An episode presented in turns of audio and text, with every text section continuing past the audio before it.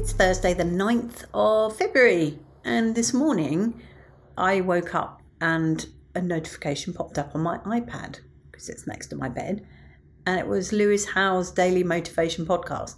It's a new, newish podcast, I think, of his, and it's only no more than 10 minutes, I think. And it's bits cut from his other interviews. But anyway, this one was Brendan Burchard, who I have got a lot of time for.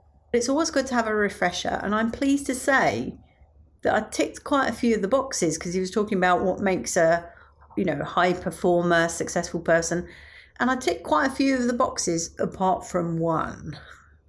So he talked about high performers always seek clarity and set intention.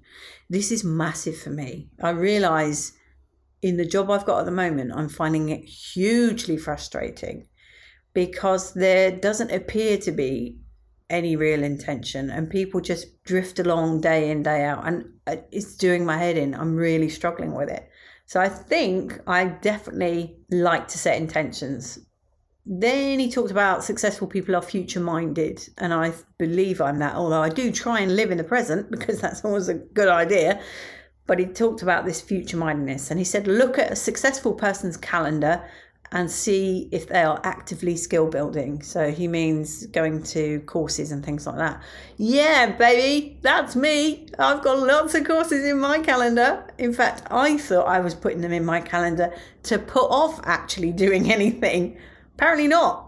Apparently, I'm a high performer.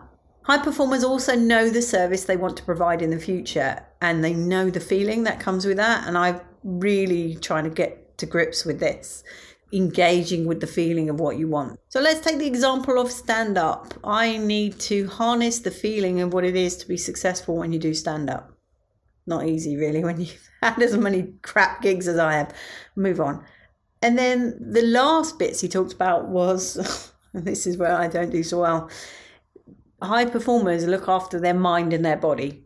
Now, the mind bit I'm not so bad on I have got into meditation. I have let it slide a little bit recently, but I do understand the power of meditation. So, yeah, I would say I do that, and I'm definitely going to work harder on.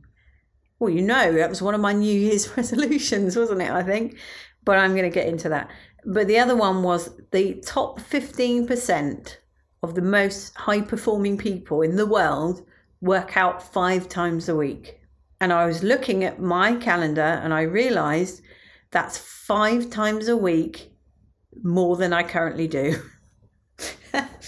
In other news, I got accepted on that acting course. Now I just need to decide if I can part with the money. Much love and gratitude.